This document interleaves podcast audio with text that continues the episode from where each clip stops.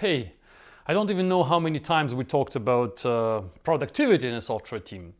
And I mentioned multiple times that I strongly believe that uh, programmers, technical people have to be measured, their performance have to be measured uh, in order to keep them motivated, in order to, um, to keep the proper atmosphere in the team and so on and so forth. And we discussed how to measure the performance of programmers. No matter how provocative it sounds, I suggested lines of code as one of the measurements, one of the metrics for productivity of programmers, number of pull requests, number of bugs submitted, fixed, and so on and so forth. I even have a blog post about that where all of this is explained. But now I would like to tell you about something else, about the system which we developed and um, practiced over the last two years in um, in a group of uh, programmers, researchers, which I um, happen to manage. And this system we call calibrated achievement points. And I'll tell you how it works. The, the main uh, situational aspect is that the team is not a team of just people writing code. So the team is not targeted towards one specific product, which has a, huge number of uh, lines of code, many, many defects, many features to implement, like a traditional software development team. Instead, it's a research and development team. And research, R&D, so the first R means that um, uh, some people basically write zero lines of code maybe for months or so. And some people write more lines of code because it's a D part, like development. And some people do some research, meaning that they investigate something, they do some experiments, they try, they, they fail sometimes, but they still are productive in some sense. And uh, the question is how to compare these programmers writing code and people doing research and people uh, doing no research and programmers writing no code and so on and so forth. So we did it this way.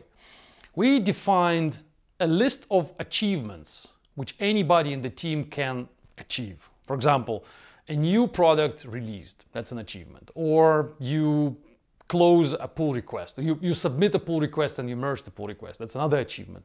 Or you maybe publish an academic paper. So you write it, you submit it to the conference, the conference accepts it. That's the result of your research. Or maybe you do some experiment and then you publish some internal document, let's call it a technical report, where you summarize the results of your work, and so on and so forth. So in our case, that's the list is about 30 lines. Quite long list of things which anybody in the team can achieve. And each achievement is very measurable, so there are no uh, subjectivity there. So if the paper is published, then the paper is published. And we also specify what kind of conferences we take into account. So it's not any conference, but specific, maybe not a specific list of conferences, but we expect certain uh, quality of the conference uh, by some ratings. If it's the pull request, then we expect the pull request to be submitted and merged, also again validated by uh, certain rules and so on and so forth. So this list of 30 lines, they are pretty objective. They're pretty well uh, verifiable. So it's difficult to say that I achieved that and then, it's, it, and then we cannot validate that. So we can validate on each line. And each line has uh, um, points. So how many points you get if you achieve this? For example, you publish a paper because you're the researcher, then you publish the paper, then you get, let's say, 50 points. When you submit a pull request and the pull request gets merged because you're the coder, you know, the researcher, so in this case you get, let's say, two points.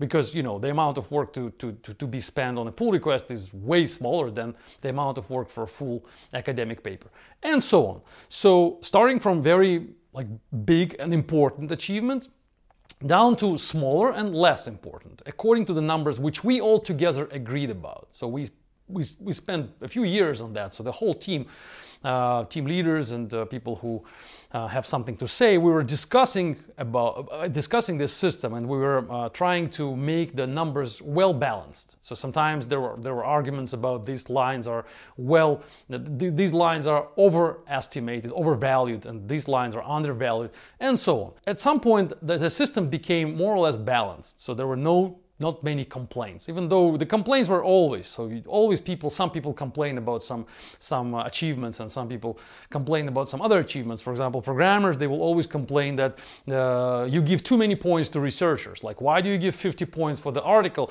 if you give only two points for the pull request? I spent like I don't know, five days for the full pull request, and these guys they spend like what, like two weeks for an article, and so on and so forth. So they they constantly try to uh, to pull the the blanket to their own side. But at the end, the system becomes more or less stabilized and more or less fixed.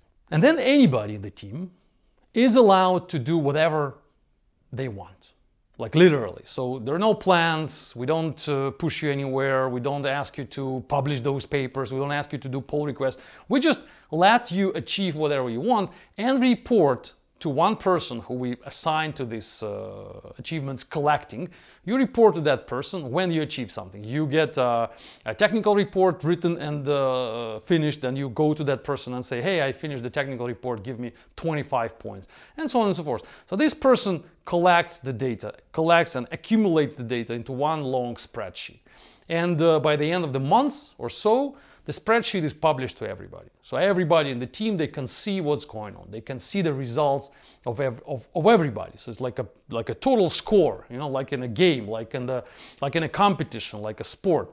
So it's a, like a ranking where you can see who is achieving what. And by the end of the month or half a year or a year, of course, that's a time to give bonuses. It's a time to, to decide who is the best achiever, who is not the best achiever.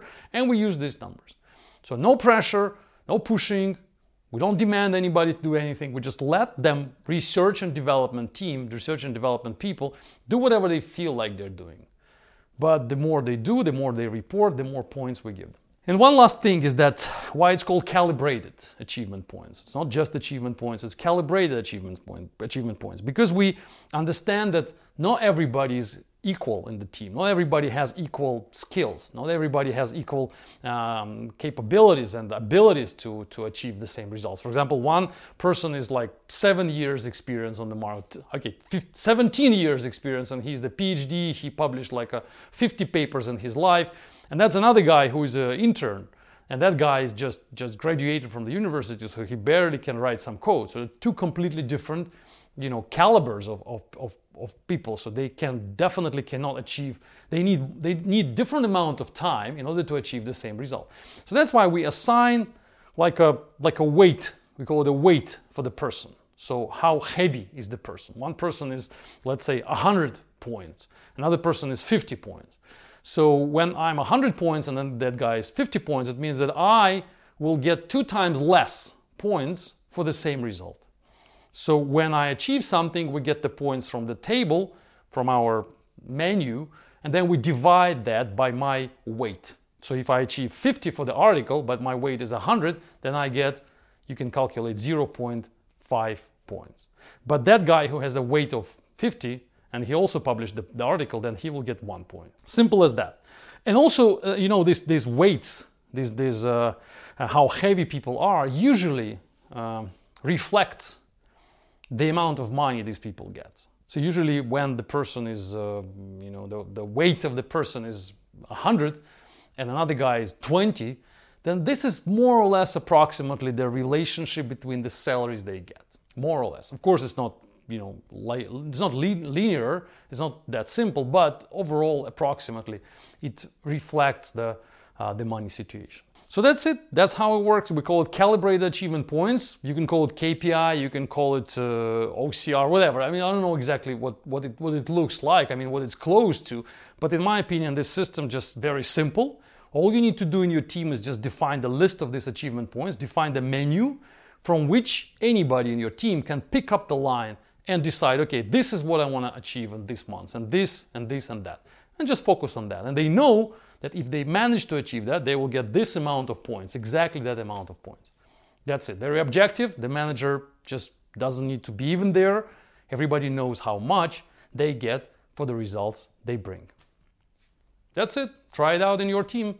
Tell me how it works. Thanks for listening. Stay tuned. Bye bye.